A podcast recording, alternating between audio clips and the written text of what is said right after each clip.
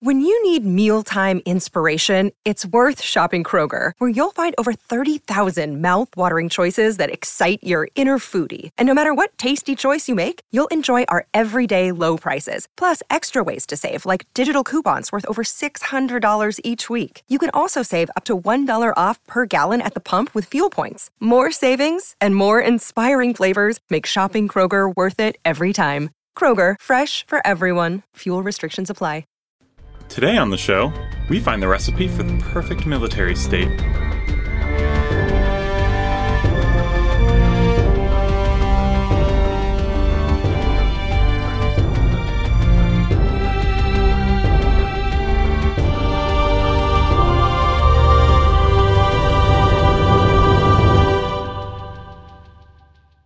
Welcome to Lore Party, the podcast that explores the stories, characters, and universes behind some of our favorite video games. I'm Caleb. And I'm Bavia. And today we're going into another one of our favorite indie games, Battle Chef Brigade.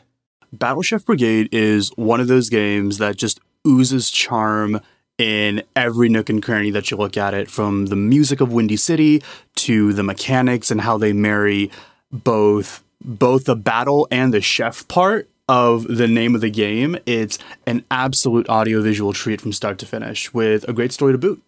I mean, it's definitely super unique. Um, what's actually really interesting, Bavia, you were actually the first person who recommended this game to me back mm-hmm. in the mm-hmm. day.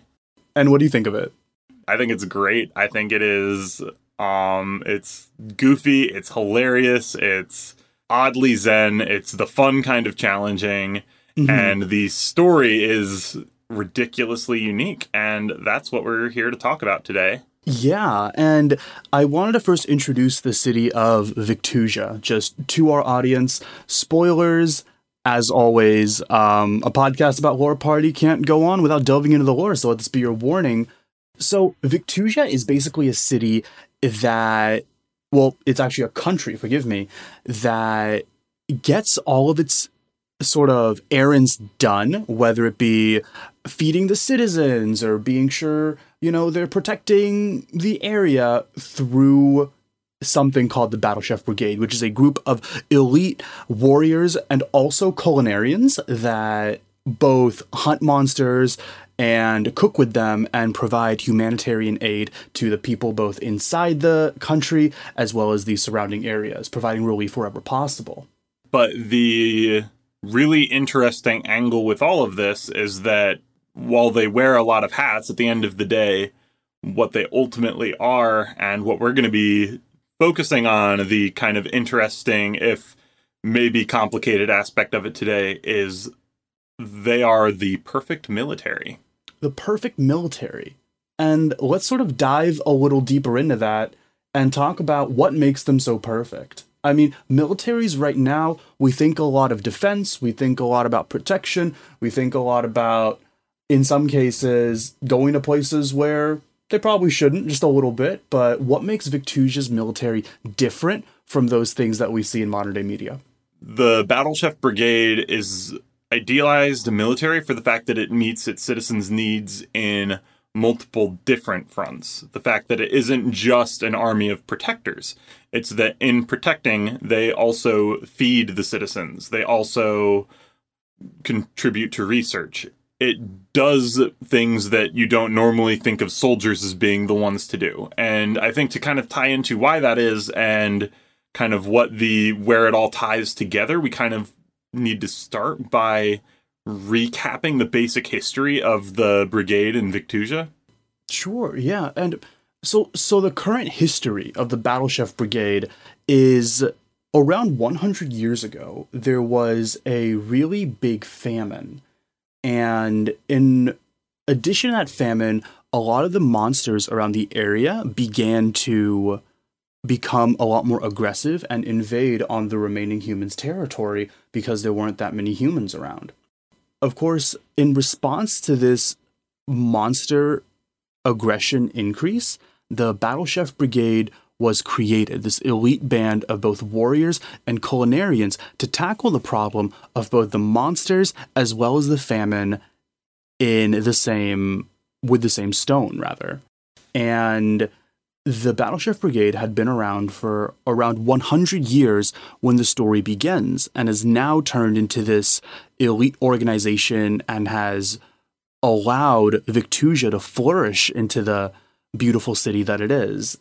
One of the other like interesting aspects to it is that the Battle Chef Brigade exists largely as a requirement of what they were facing at the start of everything. A military alone wouldn't have been able to deal with the famine. They may have been able to fight off the monsters, but then the people are still hungry and humanity still dies out. Chefs alone, who can figure out how to cook these monsters safely, um, wouldn't have been able to solve the famine because you need to be able to fight the monsters the uniqueness of the Battle Chef Brigade's form in universe is explained by the fact that Victusia was facing both of those challenges at the same time, and the solution required both sides of that. It's an odd juxtaposition, but it's a well explained one in that sense. I think it's also interesting that they only had resources to give to one, so instead of really choosing one or the other, they just went for both. And in many ways caused Victusia to flourish and began to sort of expand out into different parts of what those responsibilities were, whether it be providing humanitarian aid to the surrounding areas or even delving into things like research. So that does bring up a conversation of is the Battle Chef Brigade a military dictatorship or is it something a little different? And this is where I think Caleb and I differ, but I wanted to give the floor to you first my interpretation of the brigade, to at least a degree, is that one way or another, the Battle Chef Brigade is a military. And I acknowledge that whether they could be read as a military dictatorship is not very explicit one way or the other in the game. But I personally do read them as being a military dictatorship, but a largely idealized one. One that's kind of polished itself and managed to earn the trust of its people. As for me, I'm a fan of the theory that they're more of a United Nations humanitarian relief style situation.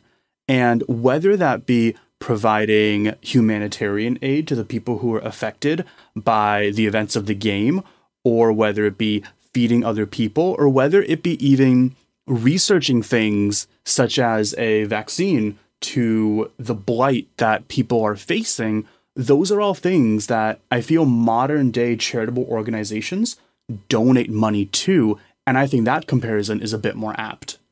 And I wanted to ask we both realize that the Battle Chef Brigade isn't just military, as in, it isn't just fighting and it isn't just protecting, it's so much more than that, right? And do we see elements of that in the game?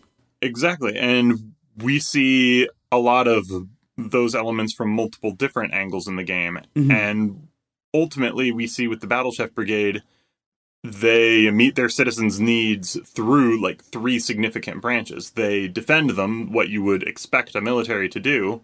They provide for them, which is to say, they literally feed them. Mm-hmm. And it is said multiple times at different points in the game that a lot of the different citizens get their food from and even the restaurants in the universe get their ingredients from the brigade. The brigade literally provides this food to its citizens. Um, and then on top of that, we also see brigade members actively doing the research of all of it. They study these monsters, whether it's looking for ways to make them safer or tastier to eat, as well as looking for ways to kind of improve their own defense. And I think the latter two aren't things we normally associate as directly with militaries unless it's tying back into the defending aspect. And I think the uniqueness of the brigade is that it hits all three. Mm. So, because it hits all three, that's something I kind of wanted to challenge you on in the sense that if it hits all three, is it a military dictatorship? Because doesn't that imply that there's this element of power that the Battle Chef Brigade holds over the monarchy of Victusia itself, but we don't see elements of that clashing, do we? And I think that's where a lot of the game is up to interpretation. The role that the Battle Chef Brigade plays in the society outside of it is kind of vague from the fact that we don't really see much of the society outside of it. The handful of people that we do see outside of the brigade are directly connected to a character who actively wants to join the brigade. So it's a little bit on the vague side, the degree to which the military aspect of who they are influences the day to day life of um, them as citizens. But defense is very clearly an aspect of who they are because it is very key to who they are and how it functions. But then on the flip side, they where I interpret them more as a military, or rather, this is a military dictatorship, is that they do clearly have a significant degree of authority and influence. Remember that the person who is your instructor and commander is also the judge of a criminal trial later in the game, and we'll kind of get back into why that trial was interesting in a moment. But it ties into these multiple aspects of how um, the brigade functions within its culture. It has a lot of authority, and what it brings to the table with that authority literally bringing to the table um, is what makes it as unique as it is. And as a total side note, I do want to mention that the brigade, by definition and through the plot of the game, we understand it's a volunteer military, right? As in, people volunteer to be part of it. Like, no one's forced into it. Yeah, no conscription is seen in the game, at the very least. People actively want to join it. Mm, okay. What's interesting about being a recruit in the game, however, is the different things that you experience ties back into this aspect of what the brigade is. Mm-hmm. Because you have to remember those three kind of pillars that I mentioned. Um, those also tie into the three in-game activities that you do when you're in between rounds of the tournament. Mm-hmm. Yeah, I remember. Um, you can go and do beast hunts with Thorn. You can go to Belchior's puzzle arena uh, for just as long as you need to just puzzle challenges, or you can even go into Pontinda's restaurant and undergo these time trials to see how fast you can shuffle around and uh, see how see how good of a chef you've become. In game, these are kind of the tutorial missions that get let you get better at different aspects of the game individually, so that you can experience how everything comes together in the tournaments itself. Mm-hmm. But from a story perspective, these are really fascinating because these are a research lab, a um a hunting lodge and a restaurant. Exactly. And they're all run by members of the brigade and people who have authority within the brigade. And it ties into this is what the brigade does. They research, they defend, and they provide. It's also interesting how people who are then discharged out of the brigade what their criteria is in order to come back or still be of value to the situation at hand. Would you want to go into that? Exactly. So there's two different points where we kind of see a character being in any way punished or given a consequence for a crime in the story. The first time is when Mina throws one of her knives at Shiv and it's she is expelled from the brigade at that point. Mm-hmm. But she is later reinvited to the brigade when the blight begins to come back because the brigade needs more people and she has demonstrated a and is prepared to continue to demonstrate a willingness to continue providing for citizens. The brigade doesn't look into her situation with the question of was she guilty or was she not or is she going to attack um, fellow brigade members necessarily. They look at it with a question of is she capable of providing for citizens in the sense that um, we as an organization want them to. And then you see this again at the very end of the game when the main set of characters ends up catching Rixel. They have incontrovertible proof of his guilt, and he has nothing to even pretend to be innocent. He literally confesses at the at his trial and tries to justify his actions, but he then follows up by demanding what's referred to as a trial by cooking. Mm-hmm. And I think the existence of this, and it's mentioned to be something that's considered culturally sacred in the Battle Chef Brigade universe, but he is offered a reduction of his sentence if he can win in a, a brigade cook off, as it were. A scenario in which you're demonstrating, again, those three traits your ability to defend, your ability to research and think and strategize, and your ability to cook and provide. And ultimately, in both aspects, with Mina later being um, readmitted to the brigade and um, Rixel being briefly offered a commuting of his sentence, the that was the test. Not are you reformed, not did you commit the crime, not even was your trial in any way fair. It was a question of are you still willing to and capable of providing for things. society? That is what the brigade sees as important, and because that pushes into what their society views as important, that's where my interpretation of the brigade being a authoritative um, relationship with Victusia, being um, a military dictatorship, comes from. It's difficult to see it as a military dictatorship because it's in a unique position of being an organization that the citizens trust because it doesn't maintain, it doesn't fight against lower class people, it doesn't maintain classism, it doesn't, as far as we know, we don't even see it necessarily fighting against like other foreign um, threats. We see it defending people and providing for them. I totally get where you're coming from. It's the fact that the Battle Chef Brigade has judicial power. That's a prime example of a military party having the authority to go ahead and like jail people.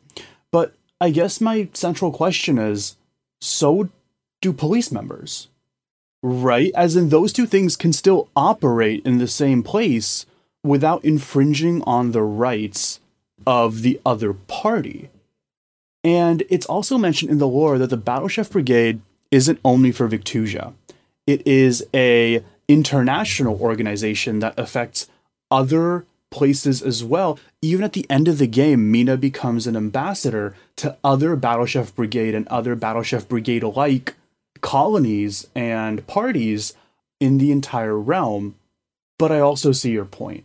It's very, very interesting. And I, I really can't say either or on if it's a military dictatorship because it does have that judicial power, or it's something akin to a type of government that's present in other nations.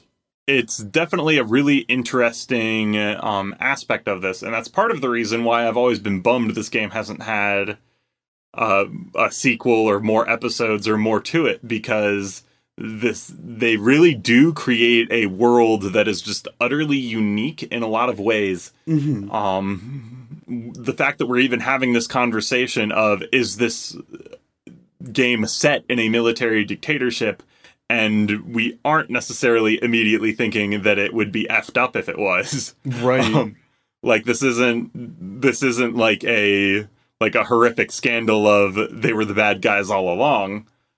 And I think there's just uh, different aspects to that. And I think that's why it would have been really cool to have gotten to see more of this world. It's interesting that even though we have differing perspectives on what exactly the Battle Chef Brigade is and its position in Victusia, I know that's something that we can always agree on is that the Battle Chef Brigade, in whatever form it may be, is in the ideal form of it. Well, that about wraps it up. We hope you enjoyed this episode. If you did, please take a second to rate and review us on Apple Podcasts. It really helps us grow the show.